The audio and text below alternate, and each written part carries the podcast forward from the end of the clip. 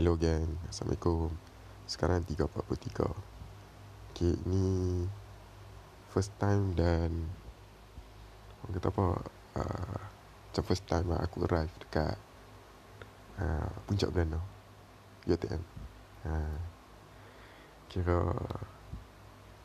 new day, new life, new still old me lah kan. Tapi Alhamdulillah aku dikurniakan dengan roommate yang baik-baik, elok, sembang, banyak sembang, sangat menarik.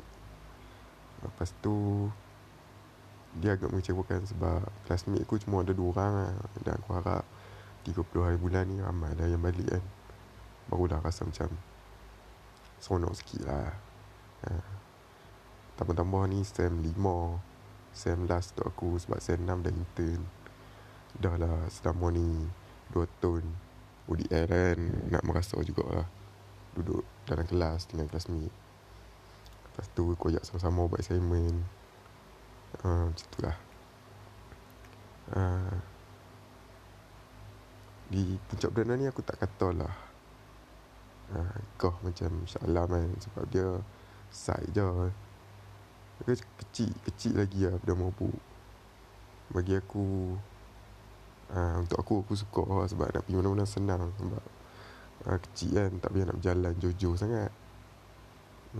Dan college dia style sebab rumah kan, kami duduk dalam rumah. Macam aku bilik seorang-seorang, tak ada siapa-siapa.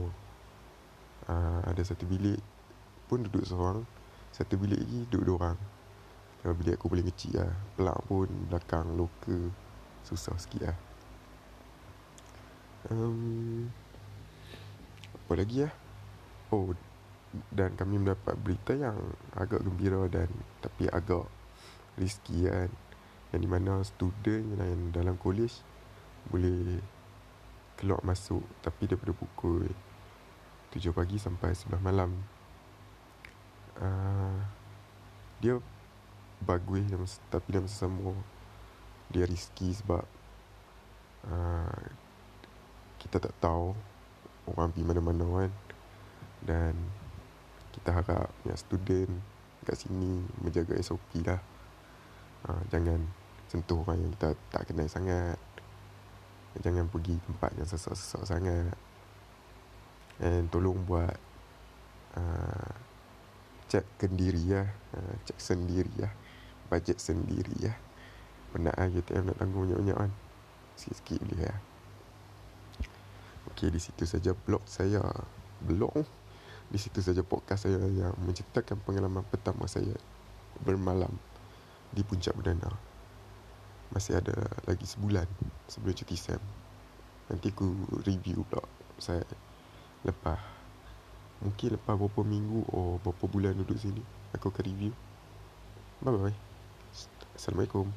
Selamat malam, selamat pagi. Berhati-hati. Stay away from COVID. Ambil vaksin. Ciao.